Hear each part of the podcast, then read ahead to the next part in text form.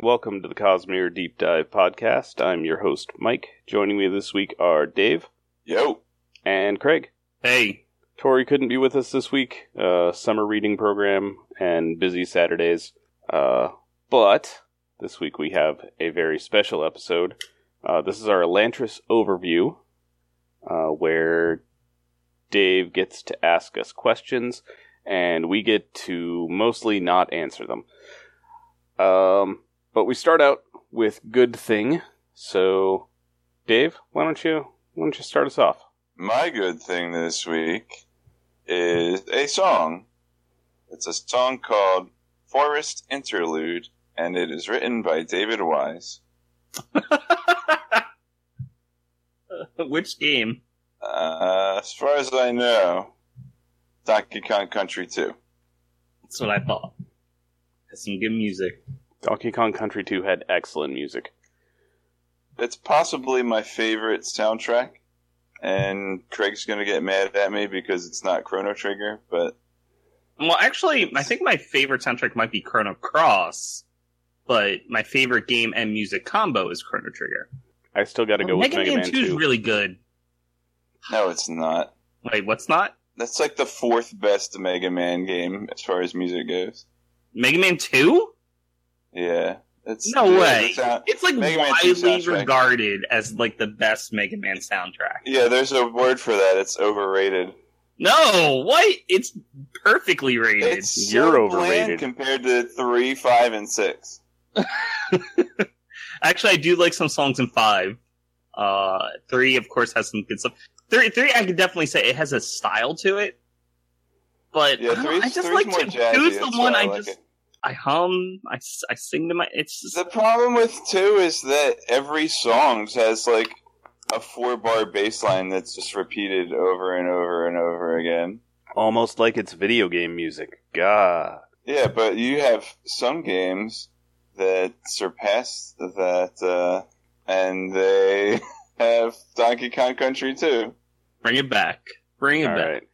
Uh, Although the Craig. like the best song in Donkey Kong Country 2 is Stickerbush Symphony, which has like kind of an underlying um, part that repeats throughout, like actually from start to finish, and just like loop in the entire loop. But it's it's kind of like the baseline, and there's this whole structure built on top of it, and it's really good. But I chose Forest Interlude as my good thing this week instead, even though it's my second favorite song in Donkey Kong Country 2. All right, Next Craig. person. Craig. Why don't Why don't you So- go because Dave's was Mega Man 2's soundtrack. Got him. So I recently played through a game. Um, that's uh, it, it's a it's a roguelike, but it's built on top of a nostalgic Windows 3.1 style to it called Kingsway. Chips Challenge Rogue. Sure. Um. So it's it's it's I mean it's it's a fantasy roguelike where you have a your particular character, you go to different locations, you get items, you level up, you learn skills, that sort of thing. All presented on a Windows type Windows 3 type desktop. Um which it actually uses and not just like, oh, this is nostalgia. Uh it's the enemies, the screens for the enemies, they actually move around and do different things. You have to click on windows to like dodge attacks and things like that. So it actually uses the interface. It's more than just nostalgia. Um, so it's pretty neat. Uh, I played through it a whole bunch, had a number of different characters, some successful runs, some not so successful. Uh, and I found out, which I didn't realize at the time, that it was made by Adult Swim Games. And what I've learned about Adult Swim games is that I like a lot of their stuff. They make really good, tight, short, typically short games, but they're very well made for a quick, like, I need to play something, let's go play. Is this on mobile? No, it's on PC. Ah. I I don't know how, I don't know if you can, I mean, I guess you can do the mobile, but it's the whole mouse interface. I mean, it even has like customizations for the cursor. You can change what it is. You can do the mouse or trail. you use The, jungle, trail? the jungle theme with the snake cursor. No. They have other, they have their own cursors, but it does have the mouse trails. 'Cause I that's had a, a friend at work was obsessed with robot unicorn attacker or whatever. Yeah, I like that one. Another There was um, there's a ninja one. I forget what it's called, Fruit but it's a lot of fun. No, it's like House of the Dead Ninja, House of the I don't know. So it's, it's a really fun fun game. Anyway, the point is, check out Kingsway or check out some other Adult Swim games because they make good stuff. All right. I think they published it, but not make it, but whatever. So my um my good thing this week, I think Dave will really appreciate. Uh, it's puns. All right. Uh, my my current favorite pun requires a little bit of setup. I'm considering moving to Switzerland. I've been weighing the pros and cons. The flag is a big plus. Yep, that it is. so so my my friends, they have a piece of they have a sheet on their on their refrigerator with, you know, like the phone numbers at the bottom, but they're not phone numbers. In this case, it says these are terrible puns. And then they have little bits of puns that you can tear off. hmm I've seen I've seen those. So so yeah, that was my good thing is puns and that one specifically. You can tell that since Dave is speechless, he absolutely loves it. I I got a pity chuckle out of him. It's true. I assume he's heard that one a few times already. no. Really? okay, well you should tell it to Ashiria. I think she'd enjoy it too. Yeah. I would think I will. Okay, so uh, let's get into Elantris. She might be watching now. but probably Uh, so so Dave, you read the entire book of Elantris. Why don't you why don't you break? No. What what are your questions? Uh, hang on. I have to bring them up on my phone. So, you So- want to so mute what- out the beeps, or you want me to mute my my? Phone? All right. Well, wh- wh- while you do it, let me Posted. let me do a quick recap for those of you just joining us. Dave, of course, just finished the Elantris. We've been doing it once a week. You can check out our podcast if you want to review the different episodes, the different chapters that we've been doing. Actually, we were doing three chapters a week, not one, but anyway. Stuff happened. It was pretty cool. The the guy who was set up to be the villain at the beginning turned out to actually be a good guy. It was good stuff. He wasn't He really saved- he set up to the be day. a villain.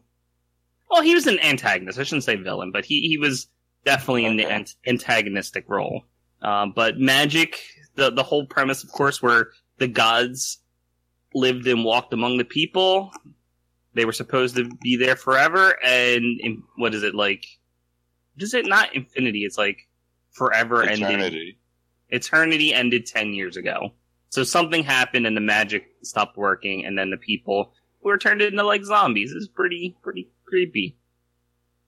And Living no one zombies. could figure it out except this one dude, which is my biggest problem with the book, that nobody else could figure it out in 10 years. Mm, there's reasons. I don't know how much we're going to discuss. We we have to be careful.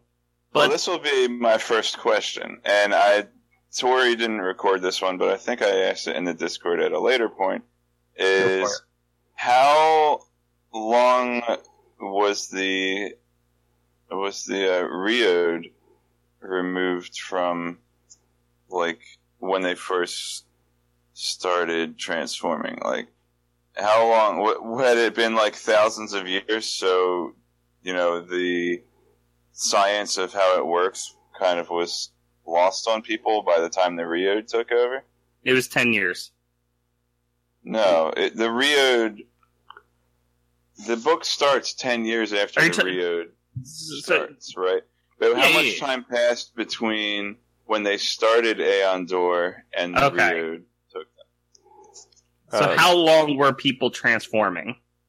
yes Elantrians have been happening on this world for as long as there have been people. Okay. So, did people. Were there, like, a very, very small population of people that understood how it worked then? so I Uh, think what what you're trying to get at is why do they not know the basics of their system? Yeah.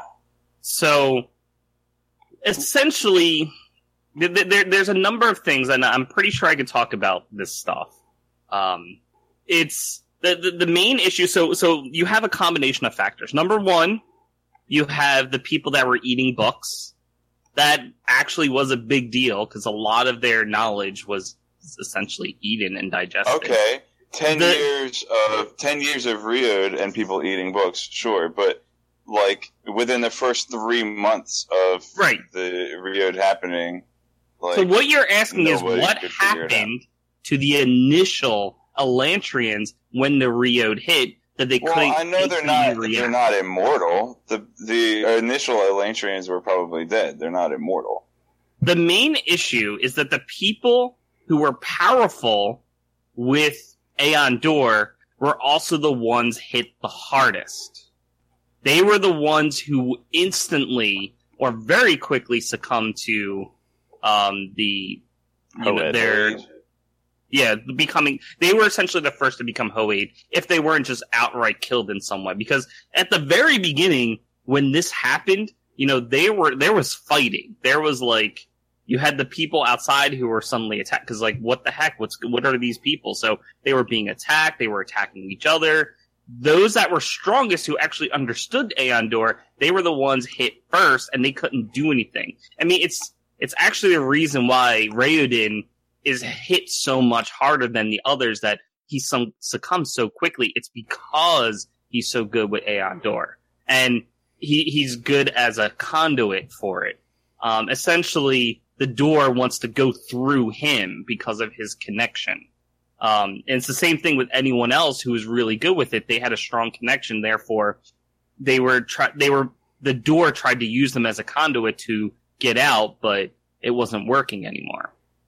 So they were hit. The ones who knew the most, they were hit the hardest. You had war, uh, well, a, a civil war type situation, Uprising. um, an uprising, sure. And then, of course, eventually you had people just, the, I mean, there were fires, people eating books. Like over time, it's like that basic knowledge, because that's the basics. That's what you would get in a, a local school in Elantris for the kids who become uh, an Elantrian. Like, here, let's teach you the basics. They don't have that stuff where, you know, Raoden and crew eventually go and find all the advanced books, because why would they talk about the basics? So there are reasons. I mean, I'm not saying they're great reasons. I'm just saying it's not completely glossed over. Okay. All right. Answer satisfactory. Hmm. Dave's gonna stew on that so, one. yeah, I mean, I okay, I get like they couldn't the, the people that understood how it worked, you know, they couldn't figure it out. But then So I guess, I'm- and then I don't know, I don't know how much time has to pass between something going wrong and people stop caring about finding a solution. Well, it's not that they didn't care, it's that the people who could try to find a solution were also the ones who became Hoed faster. So, I would also imagine that there'd have to be some non-Elantrian scholars that know a little bit about it too. well, and, and, and maybe people outside, but why would they help the Lanterns? Like, they have no, they don't have any They- benefit. because or- they were the backbone of their economy. No, yeah, it, it was. Well, so the problem with the economy of the Lanterns is that they made a lot of things for free. So it's sort of like Right. So they had power, but they weren't necessarily economically strong. I mean, it's it's like counterfeiting. You you make stuff, you devalue the stuff because you're making it. Eh, you're. I think you're coming at this from the wrong angle. The Elantris, at its height, was a post-scarcity society. They could create anything, like any sort of basic. like Star Trek. yeah, like Yeah. Star Trek. Elantrians basically all had replicators. They could turn garbage into food. Uh, they could make, you know, simple furniture. They had an agreement with the Merchants Guild to not make, like, luxury goods, but they could have. They provided, you know, free healthcare. It's, yeah, and then all of that collapsed. But, True. And when when you had societies based on on their when on their system, it it it caused turmoil. I mean, I think part of the issue is is what Fjordell was up to at the same time because the Duladel Republic switching over is is a recent thing. It happened, you know, in in the middle of this past ten year period. It was relatively recent. So it's not like the Duladels could have done anything. They had their own issues to focus on.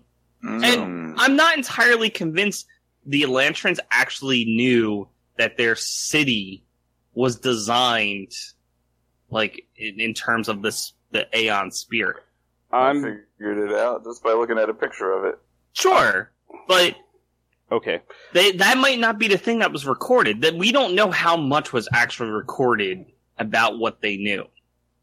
I don't think most of them knew, but I think some of them must have.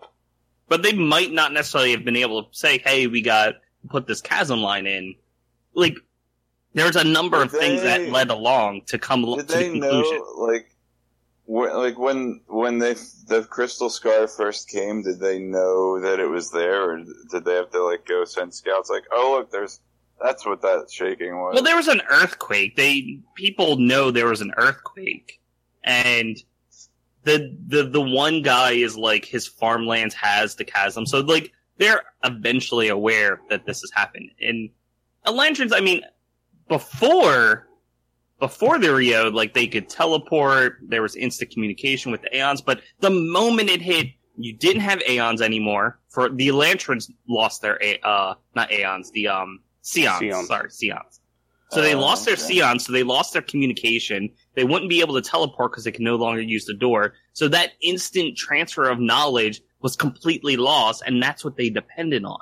So all of a sudden, you have no idea why you're suddenly a zombie because the news has not traveled yet. True, and I guess it's kind of like uh, they're going through withdrawal too. Like Right. they are they're like completely depending on something, and So so what they would need to know is they would have to know the size.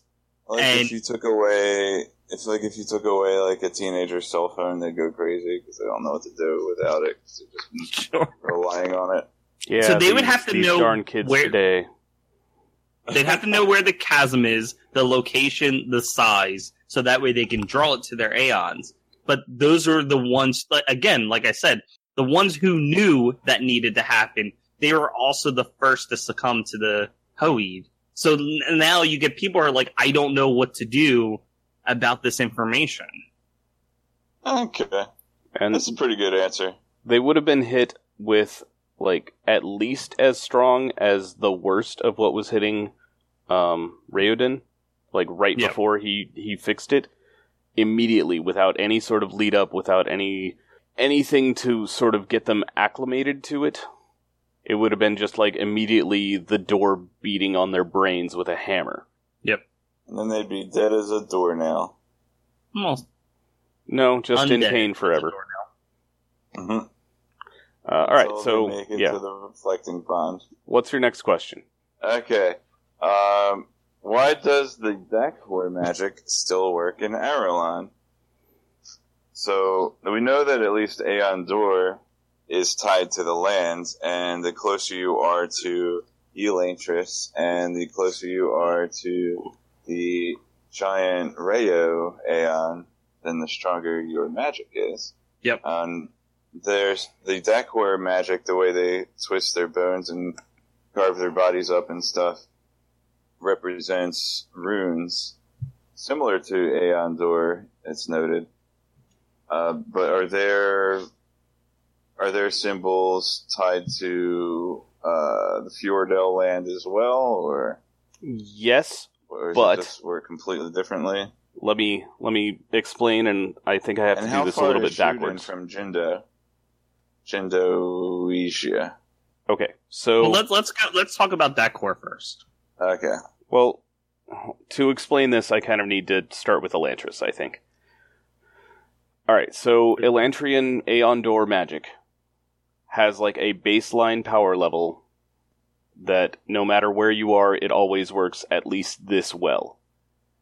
The city of Elantris acts as a power booster, so the closer you are to that, the more powerful your stuff gets. But you're never going to drop below that baseline, no matter how far away you get every other magic system just sort of sits at that baseline because they don't have a power boosting city. So you can cast prestidigitation, but that's it. Well, no, you can you can use all of the all of the AonDor that you that you have. It just doesn't work as well away Yeah. from Elantris. So That's like true because we're still able to. Once they put the chasm line in their individual Aons, they were still able to cast weaker spells before Raoden fixed the giant Aon. right. So, so to put to put it in perspective, to, in order to teleport the the Dakhor, you know, you had to you had to kill someone to essentially teleport, whereas the Elantrians don't need to do that. Um, same thing. I'm reading the the wiki now. Apparently, to get the ability to negate Aons, which is like Dilaf has that ability, the resistance, um, it requires the deaths of 50 people to give that power. per hour. No. No, just the resistance that was granted to Dilaf required the deaths of 50 people. So it's a different power level. It requires sacrifice. At least that's the way they use it. The da- specifically the Dakhor Monastery. Not not necessarily Fjordell in general. Because they each have their own expertise. Dave, have you ever played Dungeons and Dragons? Yes, Yes. yes. Okay. Um, casting or using AonDor in Elantris is like casting Fireball, but that's been maximized and enlarged and empowered. So you're you're at like five spell levels higher or spell slot levels higher. Outside of Elantris, you're still just casting Fireball. It's still the baseline Fireball. You just don't get that extra boost. You get me? Yeah. And the thing is with the Dakhor, they have a different set of abilities, like the whole negating of Aons, which might seem powerful, but it just interacts in different ways. Um, they're they're not doing as much in terms of what Elantrians can do. There's a reason why, you know, Raoden's crew can eventually hold back the different the Dakhor monastery. Like they are powerful once they get their power back because they're in Elantris or nearby. Even Teod's not that far. All right. Next question.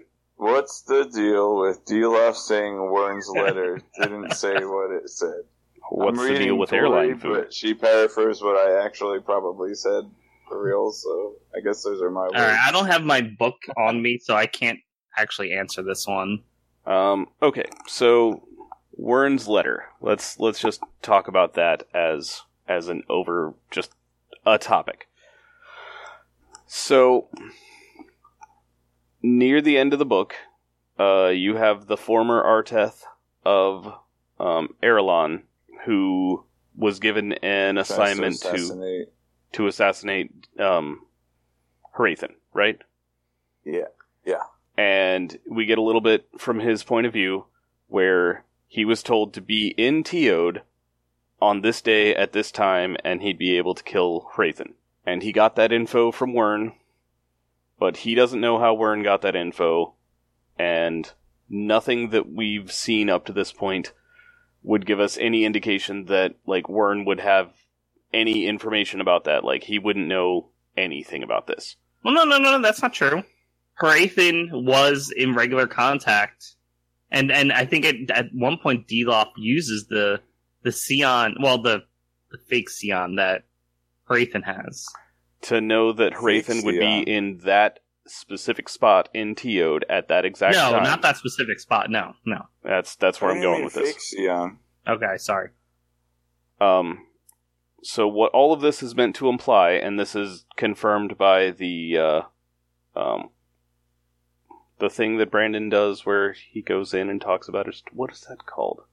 Annotations. Annotations. Thank you. Um, AMA. Yeah, this is this is confirmed by the annotations for this chapter that uh, this is meant to let you know that Wyrn has some limited um, precognition.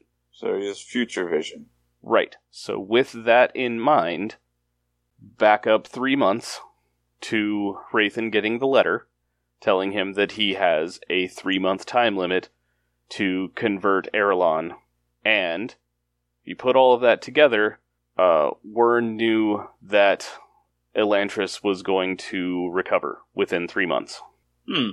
That's a good point.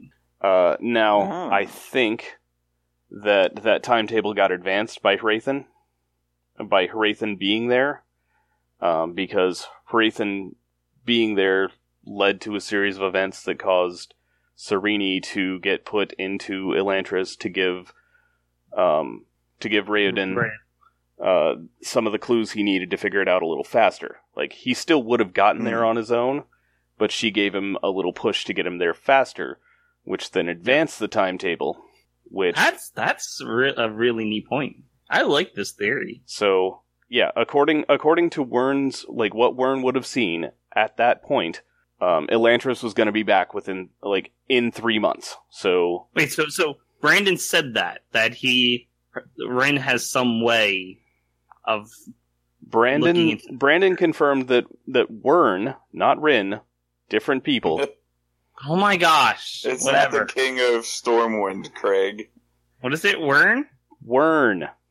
W Wyrn, I Y said R Wyrn. N. No, you didn't. I said Oh, you Wyrn. said Rin. You have I said said Rin every time. Anyway, Just just you You know. know what you should do when you edit the episode? You should just highlight him saying Rin. just amplify it and repeat it a couple times. Red, red, red, red. anyway, I know I say it sometimes, but you know, whatever. Brandon Uh, confirmed in the annotations that Wyrn has some limited precognition. Okay. Uh, everything from that point is is sort of my speculation, but I feel like it holds up pretty well.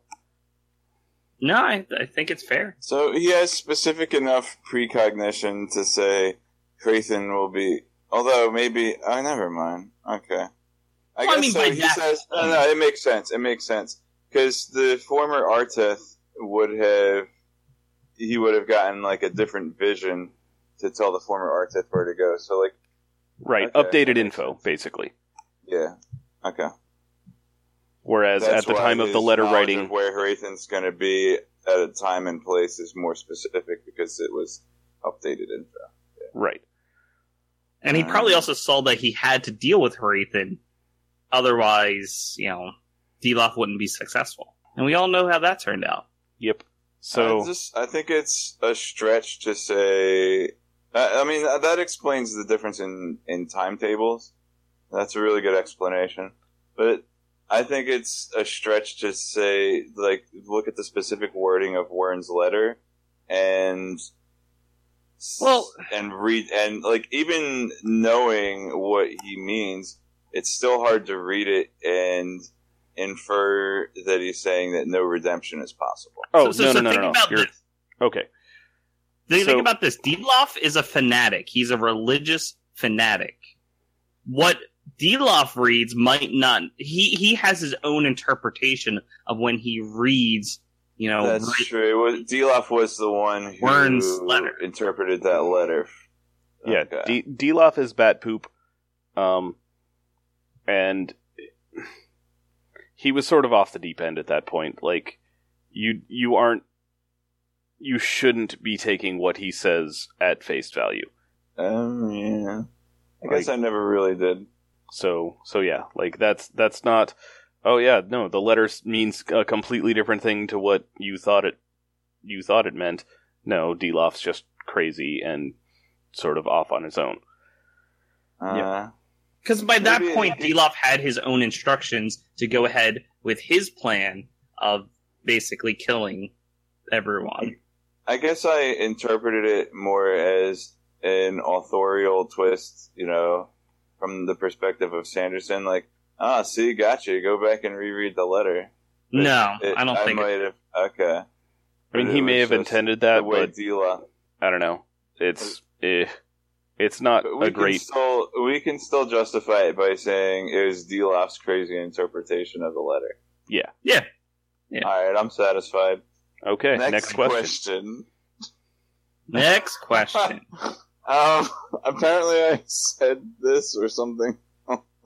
well, you're like, do the gods? Yeah, is Jade in charge of goats or whatever? No, that's that one is a direct quote. That is a direct quote. well, some of them are. okay, All right, Do read it out. gods- all right, let's take it one question at a time. This is Okay. all in part three of the third bullet point that Tori wrote. Do the gods do anything? That's the first question.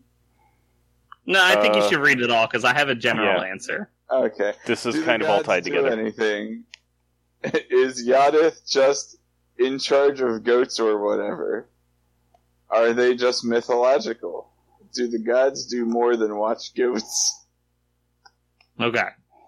So, Y- Yadith is not the god of goats. Um, in charge of goats or whatever. uh, so the the way Sanderson writes his world, like creates his world, he tries to have a very natural view of it. Like this is something that can happen over time. Like he doesn't start with his story and be like, "This is where it is." He he tries to because he's an outliner, so he'll try Mhm. to take things and get a general idea of this is how technology advances. This is how culture advances. That's why, like in this particular planet, we have a lot of different cultures and the way they interact. There, Well, there's some takes place on similarities on, on this planet. Yes, Sel. Um, the the planet is called Sel. Uh, but you ha- you'll see that there's some similarities to our history, but it's not quite the same. They have differences there. Um, and in this case, we're talking about religion. It's not necessarily what really exists on this planet. These might not be actual gods so much as this is a religion that has formed over time based on certain things. That that might have happened certain teachings like what what, what who was once a teacher might have been revered as a god eventually uh, on this planet. I'm not saying any definites. I'm just saying don't take just because the the the book says this is a god as in the characters view them as a god doesn't mean these are actually gods so yeah uh, i think the answer is they could just be mythological And if you if you want to try to dig for more, uh, anything more specific than that is going to get you a Rafo. So so Rafo is is is important in the Sanderson community because it's what Sanderson himself gives people. He has a card that says R A F O, as in read and find out, that he'll give to people when they ask a really good question that's not going to be revealed yet until a future book. He'll answer some things, but not everything. This is a Rafo. So is that card in his magic deck when you played against him? Probably. no, not that particular card. Oh man, they should print Or out. an interrupt? That's they right. have interrupt still when you played? Well, they have instants now. They don't really have specific interrupts. They've they've gotten rid of the interrupts for the most part. I think. Remember Mana Source? Dude, I want Um, to play some more Magic. It's fun. I miss Okay, playing Magic. All right, next question. Wait, wait, wait, wait. Is No, that answer your done with this question. Dave? No, because Sereni's like reading this history of how uh, Jaddeth used to be the goat, like a like the goat god, and then he saw it power to be a bigger god, like. Okay, so- so- a bigger god. The best thing I could tell you is look at our history. You had certain gods in in mythology that have evolved over time. Like what start? I'm trying to remember a specific example, but it was like the Babylonians or something. They had like this old like the people they conquered. They took like a simple like goat god and they evolved Yeah, it into a god of something else, and then it was practiced as that. Like the No, Romans, the Roman who sort of well, Romans did that too. The Romans sort of took other gods and incorporated it into their pantheon with differences. they the Roman gods are a little different than their Greek counterparts, but still, the point is they took their view and evolved and adapted it over time. You had the exposure of Norse gods that the Vikings took with them. That our language is still based on some of these gods, like like Thursday. like Thursday being Thor's day and Wednesday being Odin's day. Well, And Woden's Tuesday day. but- being Tears Day, Friday being Freya's day. Yep. The, So the exceptions like- are Sunday for the sun, Monday for the moon, and then Saturday for Saturn, which is a weird outlier. It is. Throw a Roman in there. But yeah, so that's that's the whole point. Like this has evolved over time, and especially I'm when gonna start saying Serini is reading the history. Sereni's reading the history, and it was slightly different. It's like these their interpretations have changed over time, and and we have proof of that with Fjordell actively changing their history, what they they view as correct for for you know Jaddeth and their I'm gonna religion. reread that chapter. I think later where Serenes finds the book about. Um, and maybe it wasn't goats. Maybe it was pigs or something. He was like, he was like a pig farmer god or something. But I'm gonna reread that, and wi- I'm gonna reread that with the perspective of this is a character that's reading a book about what may or may not be an actual supernatural being. Yes. All right, next question. Well, is that satisfactory? Yeah, that's uh, that's uh, I'm gonna go back and reread it. Or I, I, th- I think for a few of the things you were reading, it's like you said, you were taking like Sanderson as the author, being like an omniscient narrator and author. This is what is correct for the world, but that's not his style. The characters are the ones with the knowledge, and they they've revealed their perspective and and the knowledge based on their perspective, based on their history. That's what we Okay. get. Okay, we have a big question from Tori. Tori writes, I still haven't gotten a satisfactory. Wait, I'm sorry. Tori writes, Bloop! I still haven't gotten a satisfactory answer to could an Elantrian learn how to make Aons based in other countries so that they could be equally powerful if they were far from Elantris? What's stopping those other countries from making their own giant Aon cities to amplify their own magic users' powers? All right, so So for part one, uh, that actually mostly got answered in an earlier well, question. We're gonna, we're, we're gonna answer it anyway. Okay, I was so, getting so- there. but but no, that's Mr. actually not Interrupter. the question. That's not the full question. It's not can the El- Elantrians make Aons anywhere. It's can the Elantrians make Aons that are in the shape of other geographical locations. And the answer So- is no. Sure, it has an asterisk next to it. So what's special about Arelon then? Nothing. It's not what's special about Arelon, it's the combination of the people and where they live. As Okay. in, what? So every um, on on Sel because of the way the magic system works, and going into that is a Rafo.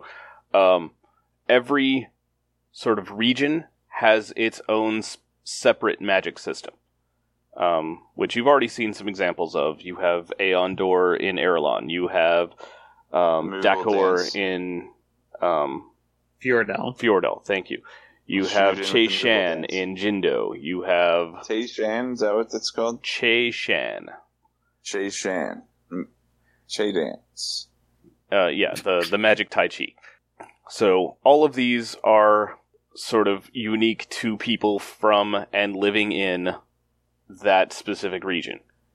Um, once you have acquired that power in whatever way is appropriate to that specific power set, so in Arelon, it's waking up one morning as an Elantrian. In um, in Fjordell, it's go to the Dakhor Monastery and sacrifice Get some people to twist your bones. bones. Yep. Uh, in Jindo, apparently it's just learning magic Tai Chi. I don't. They don't go into specifics. I don't know. What if uh, Serini and Hrathen had Babby, and would he be would he be bone magic or would he be? So, so, so think Yeah, about it this way: there are some Duladels that that become Elantrians, even though they're Mhm. not quite in Arelon. They're nearby. They're on the border, right? Yeah. But so It's only Duladels that are physically near Elantris. yes, So it's So- based on the location of where you're born, not your ancestry. Uh, not even okay.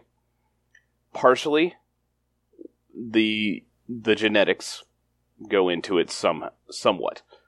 Um, so, like th- think about it this way: in our world, like I- I'm American, right? Like I identify reluctantly as American. However, I know where my pa- like my family, my ancestors are from, so I can tell people, "Hey, I'm German and Italian and a bunch of other stuff." So, Right. Like I'm from Part of it- but I'm also from Delaware.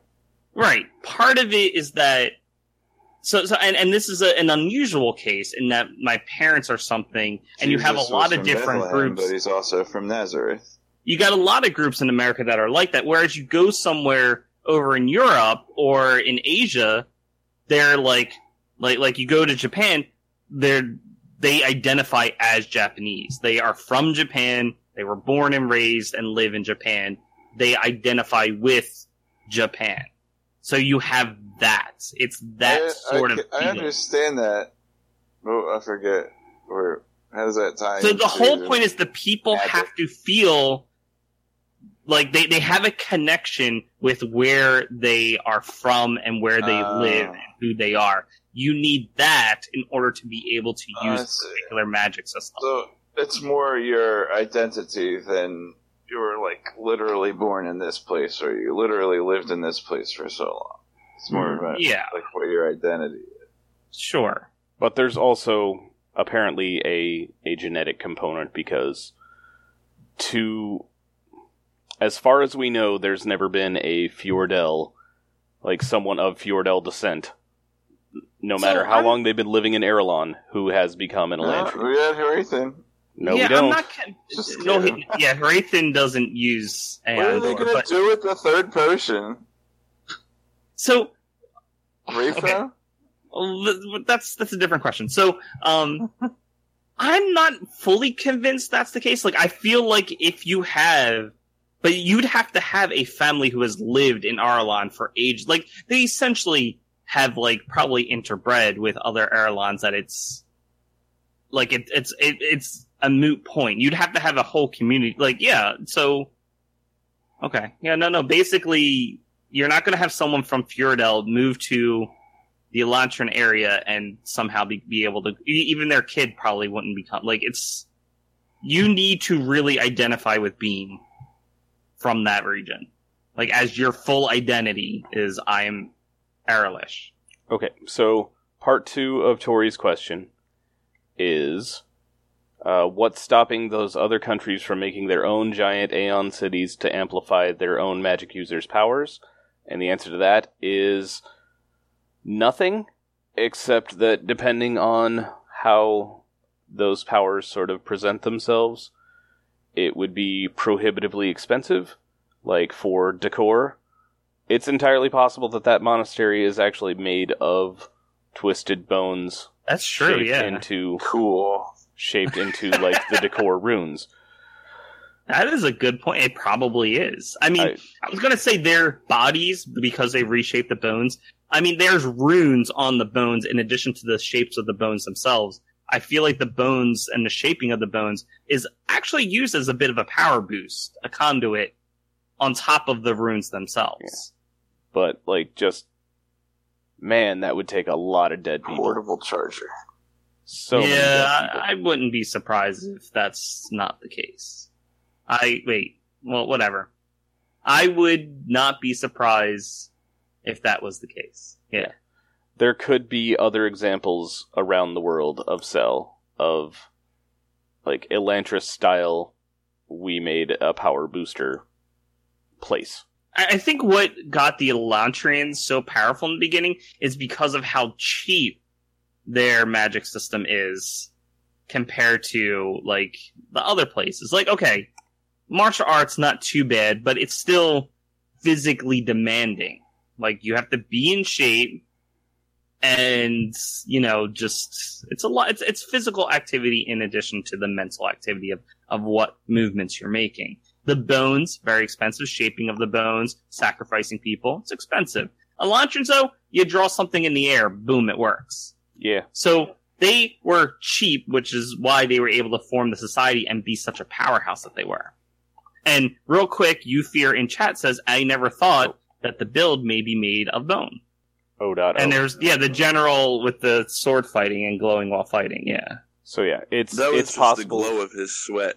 Glow of his sweat. it's possible that other places have already done this and we just don't know about it but i th- i feel like there's a like prohibitive level of expense for Yeah. most of it so all right do you have any other questions I thought you had one and we sort of were going to get back to it. Or just anything you can think of. Oh, I have another question that I meant to ask in the beginning, but I forgot. Okay. I'm Where's actually Seth? surprised that. Where's Seth? That's a good question. Um, Seth also could not be here this weekend. Um, he his work is like he he's a hotel front desk manager, and it's tourist season where he lives. Uh, They they moved to upstate New York, I think around Niagara, and it's just super duper busy right now. I should visit his hotel when we go to Niagara next time. So, uh, how about from the chat? Do we have any questions about Elantris from the chat, including Yeah. spoilery stuff? We can just kick uh, Dave off the call. So you fear we see you in chat, and you, I think, recently read Elantris.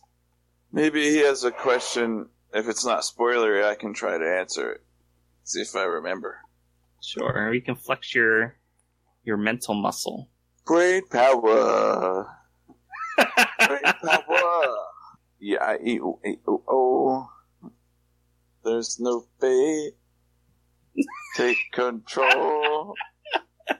Brain power. Should I play that for my stream? Let me just pop on the I- I suspect that we're in no danger of getting our VOD muted from that. Uh, oh yeah. So I, Oh, here I we go. I, I think I think Mike and I will talk about some things afterwards after we kick Dave off. The pool of water on the mountain. All right, you fear has a question. Oh yeah, I had a question about that too. Okay. Well, do you want to try to answer you fear's question first? What was his question? Yeah, yeah. He didn't ask it yet. He's still typing. What's your question? What's so we don't deal? have dead air. What's the deal? Yeah. Well, That's- um. That's fine. If you're just, what's the deal in general? You're gonna get wrapped. well, my question is like, is it just bullcrap that you have to be willing to be dissolved into the pool? no, it's not bullcrap. It seemed like it was just like it was it was only a thing so that we could be teased and Brandon could draw out that scene in the Oh. montage. Well, It makes sense to us. it a little bit. It actually was a tease, and it was Brandon drawing out the scene. There's more going on there, but but yeah, Hey guys, I can fix the door. yeah. It, it went it went very like Benny Hill for a minute Did a there. But there is a logical explanation. You're just not gonna get it yet. Um, we may get to come back to that not a polar after uh, after Mistborn Book Three. Okay. After Mistborn Book Three, a lot of stuff opens up, and we'll be able to talk to about a lot more things. All It's right, true. so we're gonna learn about it in ten years. Got it. Ten years. this is our own Reod. But like, there's there's important things that happen in in the Mistborn first trilogy that I don't want to ruin for you. I want you to experience it on your own, very slowly, very very So slowly. If I'm, if I'm, you know, just reading Sanderson for the first time ever, and I've I've never read any of his books, where I'm like, there, and I've, I've read Elantris, and it was so good. I'm anticipating his next novel, and then Mistborn comes out. Do I know that this is connected to Elantris No, as I read it, or immediately, or is it like on the back, like this takes place in the same multiverse as Elantris? So Nope. they don't they don't flat out say that he has talked about it when he goes to like conventions and book signings and things like that. He's mentioned his overall plan is to make this connected multiverse, um, where all yeah all of these things share sort of a magic system and that sort of thing. Okay, so Uh, I am my brand new first edition Elantris copy, and I go meet Brandon and have him sign it, and I say, "Is your new book going to be a sequel to Elantris?" He'll say, "Well, there's some connection." Yeah, that's basically because he had the plan from the beginning. So when he wrote Elantris, it was essentially his, I think, fifth work that he wrote. Like he has other stories. Uh, okay, That were never published, but not his published. first written. So he always intended for this to be a connected universe, but he didn't flesh it out until after Elantris. Essentially, Mistborn is really what fleshes out the Cosmere. Like he started getting like a firm idea of what where he wanted to take things. But when he wrote Elantris itself, there were some fuzzy bits, like eh, maybe I'll deal with this later. But once we have Mistborn, it's like okay, this is how things work. So that's like the hub world of the Cosmere. No, One of them. yeah, There are, Okay. I would say, three that you might consider hub worlds, and one of those we haven't actually gotten anything published on yet. Stay tuned and find out. And and yeah, I'm not But I want to into get more I want to detail get for that you yet. Fear's question. I want to talk about you Fear's question after we kick Dave off. Stafa. Alright. Alright. All right. So anything else, Dave? some Fork roll. So, are you satisfied with some of these answers and feel like it fleshed out Elantris a little bit more? Yeah. I like uh, learning about the other magics and how they, you know, they don't work exactly the same as AonDor. I mean, in general, So one of the things might I not like. necessarily been be, you know, they might not necessarily have to be in the land for them to work, or they don't have. They also don't have the giant conduits for the other types of magic, so maybe they're actually more strong at their base levels. So that makes sense. I mean, one of the things I like about Sanderson in general is that we can have these discussions. Like, it's more than just, you know, like, let's say we're reading Harry Potter and we can sort of talk about how magic works, but you know, there's some fudging here and there. Like, this is like, we can talk about it. There's rules, there's underlying reasons for the way this works that we can theory craft, we can analyze, and we can discuss. There And are you'll get answers. more of that We may not Yeah. know those answers. We may not ever get those answers, but there are definite answers. And you'll get to be included more as we continue reading with this podcast. So, all right, go away. All right, guys. All Have a right, good next week. next time we got Mistborn. Woo, Mistborn. and that's just going to be the prologue or the intro or whatever. I would It's like to just prologue do to the prologue. Three. Uh, It's just the prologue. I'd like to just do the prologue. Really? Okay. There's a lot going Uh, on in the prologue. I might be able to read Okay. that on stream Tuesday morning or afternoon. like I feel bad for Dave because he's gonna have to like struggle and wait. Well, no, we get- can we can speed up once we get to actual chapters, but there's a lot going on in the prologue. There's not much going on in like the first four or five chapters. All right, we'll figure it out. Comparatively, just the prologue. Anyway, Okay. See you later, guys. adios. All right, see ya. This concludes the spoiler free section of our podcast. If you are, as I am, reading along for the first time, we recommend that you stop listening now, as the following will contain spoilers for not only this book, but for other Cosmere books as well. There may also be general spoilers from any other source material. Spoilers begin now. The so called ghost is actually just Old Man Jenkins wearing a mask. So, spoiler All right, time. Hold on, let me let me get the tag up. Yep, do your thing. So you fear, if you're still here, uh, how much have you read? Like you've read Mistborn, right? Did you read any Stormlight Archives? Only read the prologue of Mistborn. Well, All then we can't well, talk to you're- you about this. Yeah, we can't talk to you about this. So you go away too. you're getting wrath. You're getting Rathoed. Sorry, you fear. I thought you read more. Tiro has read more. You have not. Yeah, Tiru's like caught up on I think everything but uh, Mistborn era two. All right, so I'm not going to answer your question right now. Suffice to say, you're in the same position as Dave, and you should continue reading, and All will we'll become talk clear about this later. as you as you get places. It's true. Just remember, This is actually this is actually one of the things you can figure out. You don't. This is not like word of Brandon type stuff here. let me let me leave you with these words of wisdom. Wherever you go, keep an eye out for Johnny the tackling Alzheimer's patient. You want to talk about pronunciation of character names? Uh, I wish Tori was here. Um, sort of. So, from what I know of Elantris, the way their language is, is that the Aons, uh, the names are based on Aons, and the Aons themselves, they're all long vowels. Like every, there's two vowels, and you pronounce both of those vowels. Like they're, they're long. They're not, you know. Yeah. Every Aon Just- is two syllables. Each vowel is is long and a separate syllable. Um, and then all of the Aonic words are based on them. So you get ridiculous things like Duke Telrai or Sarini, or even That's- even the name of the book that no one pronounces correctly, including Brandon. It should be Elantris, but it isn't. It's Elantris. Yeah. Um, yeah. Ray Odin. Yep. Based on Ray O. Even Uncle Kaiine. Mm-hmm. Like, it's the same sort of thing. And, uh, and his Driok. Drioke. Rio. So you have, the, again, Rio. But, I mean, if you listen to our podcast, you'll find out I certainly don't pronounce them all correctly. I can't even say, uh, was it Ren, Ryan? What?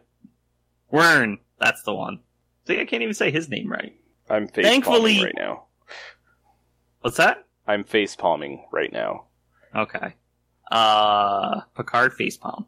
Um, thankfully, I feel like the pronunciations get better in the other books. Mistborn has a bit of a French thing going on.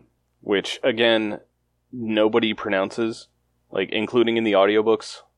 Like Vin is just Vin. She's not Vin. Ugh, that'd be horrible.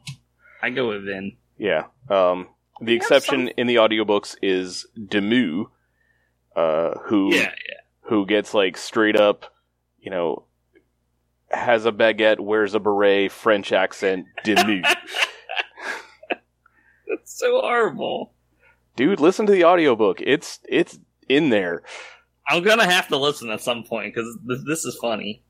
But I, I feel like Elantris definitely has some of the hardest pronunciations. Even though it has very basic rules, it just doesn't flow off the tongue. Yeah. and I was it's- reading about Go ahead.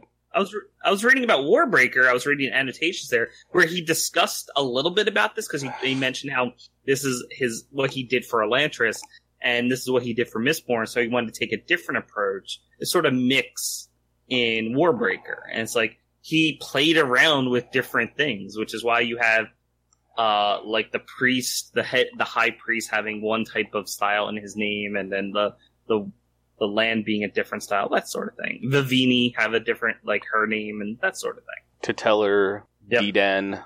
So it's like sometimes you have an apostrophe, sometimes you actually have the vowel, and sometimes you just have a double consonant. It's it's a mix. Mm-hmm. And then I think part of it is like he wants to see how fans pronounce these things too. Oh god. Like a part of it, he's got to be playing with us. But yeah, sometimes he embraces the fantasy tropes of of the constant or the apostrophe in the middle of a word. I feel like that's sort of Stormlight has typical has like the best naming conventions as far as pronounceability goes. Yeah. But that's really built on like the, the culture and the, the, the mythology. Except for the Thaylens. Good God, they have garbage names. I don't know their names offhand. Gi- give me Uh, give me the one. the slaver guy Tvlakv.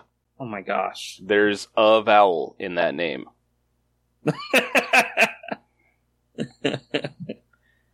uh, okay. One vowel in All a right, three What else did you syllable want to name. discuss? Um, We can't talk about the pool if you are still here. I think he's gone. Yeah, he's gone. So just well then, just for those of you who don't mind spoilers, because the tag is up. This is for everything Sanderson. The pool that we see in Elantris is what we call perpendicularity. Um, well, it's what Brandon fan- calls a perpendicularity. The fans have calling have been calling them shard pools until we actually got the proper name. I, I think we should use the proper name, but yeah, I, I will occasionally just say it's a shard pool. But it's essentially it's a it's a way to go between the cognitive and physical realms, which and is potentially the, the, spiritual realm. I'm just not convinced that humans could survive there. Yeah, well, it, it it is connected there. There's a way to get to it, but it's like you said, maybe we humans can't go there. Um, the point is, it's typically from a shard. It tends to pull investiture in this certain location, which forms this. I don't want to say portal, but this pathway to connect the different realms. Which is why you actually need consent. You actually have to want to travel through the perpendicularity to get there. You can't just, you're not thrown in a pool and it happens. You have to actively choose to go through. I wonder if you're on Roshar and you toss, say, a spear into a perpendicularity, just on its own, not being carried by anybody with, with you know, a mind. Could that spear's spren um, consent to like go through the the perpendicularity? That's weird because that's Roshar s- specific. Yeah, I know he's discussed this in a word of Brandon, where it's like if you drop something in a shard pool, it essentially just goes to the bottom of the pool. It's not like it goes through the perpendicularity. Um, Roshar's a little different. but almost everything on Roshar has a spren. Yeah, I, I just think though it's okay. So in general, everything has a mind, a cognitive entity, even if it's dead. It still has it still has an orb chilling in the cognitive realm, which is why we have you know the land, the pool of water. Well, uh, Well, on Roshar, they're, they're spheres. On Scadrial, everything's just misty. It's super misty. is there- I thought they had orbs as well. No, No. he he walks on the water, so we don't really get to see what the land looks like. Go reread um, Secret History. I, I had to reread. Everything's misty. So if that's the case, then not everything has a represent. It, it is really Roshar specific that everything has a spren. Right. Therefore, it has a cognitive aspect to it. And things might might work similarly on um, Nalthis because Although I think it'd be really hard to get a spear to say, "Hey, you want to travel through to the cognitive realm?" Because it'll be like, "I'm a spear." yeah. Like they're not. They're a little bit slow in the uptake. Um. So yeah, Nalthis might work similarly because apparently, like Nalthis and Roshar have very very similar like cognitive makeups. I guess. Because everything has a breath. Right. Well, sort of, and I, I guess it can have a breath. I should say. Like there's Nalthis and Roshar are apparently like common stops for people from that other world. Yeah, I think they're very easy to get to. Oh, so in a thing you posted, I believe, uh, there was yet another um, world hopper on Roshar that I didn't know about before. Okay. Felt? Yeah, Yeah, I, I didn't. I read about that. I didn't spot him, but I'm pretty He's sure a you posted a Blood, thing. right? Uh, no, he was a scout on the Shattered Plains. Oh no, that's right. Yeah, yeah, yeah, yeah, yeah. He he was a scout with the group. That's right. That's right. Yeah, yeah, yeah. I remember now. I just I didn't remember that there was also a I, I character was with the same I wanted name to keep an eye out for him in Mistborn. Although I don't think he pops up until like late in in the first book because he's one of the guards that switches over, right?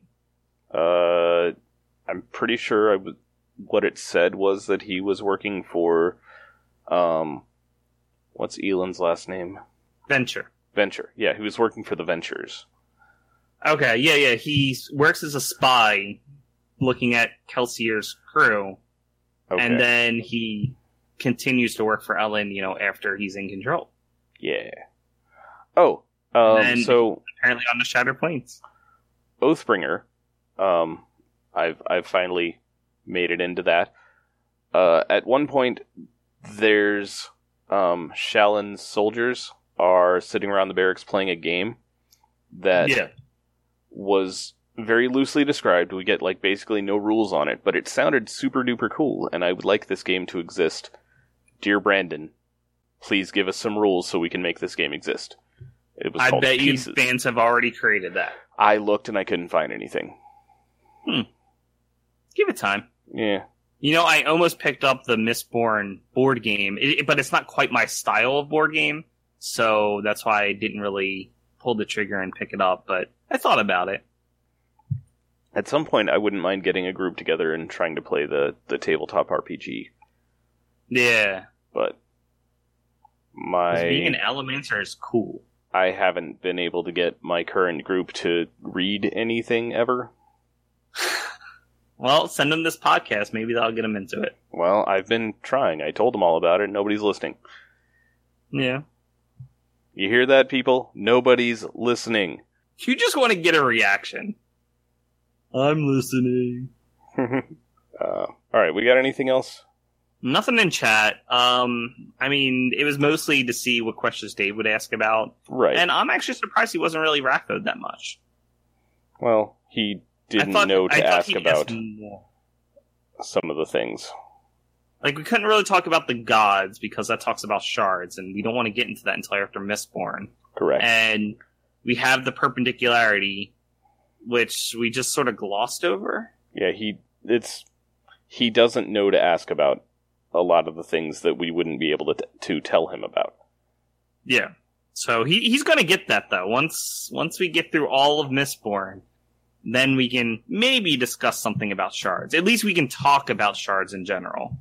And then maybe we can talk about the shattering. Like can after he reads Mistborn Then I think the we whole can- trilogy. I think we can get into shards, just not talk about any of them besides the ones on Sel and the ones on Scadrial.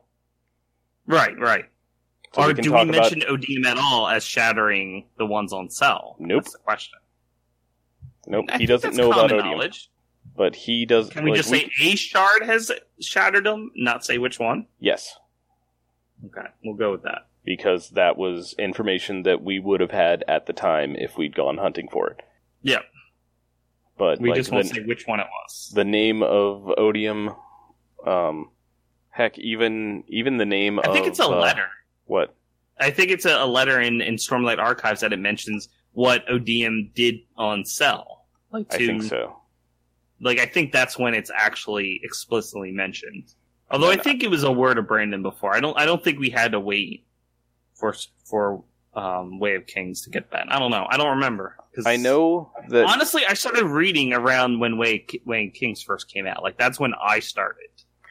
Okay, I know that as of Words of Radiance, we had, or no, as of Way of Kings, we had the name of of the shard holder Bavadin, but not the shard she held, and we got that later, but I don't remember exactly when. Right. Right. So I wonder when that was, or, or if there's any way of finding that out. Oh well, Nope. that's a problem No for problem. later. Yep. All right. Well, that's all I got. All right, then see everybody next week. Bye. All right. Have a good one. This has been the Cosmere Deep Dive Podcast. Follow us on Twitter at, at CosmereCast or like us on Facebook. Our theme music is Traveling Made Up Continents by Gillicuddy, used with permission. Hear more from him at the Free Music Archive. Thanks for listening.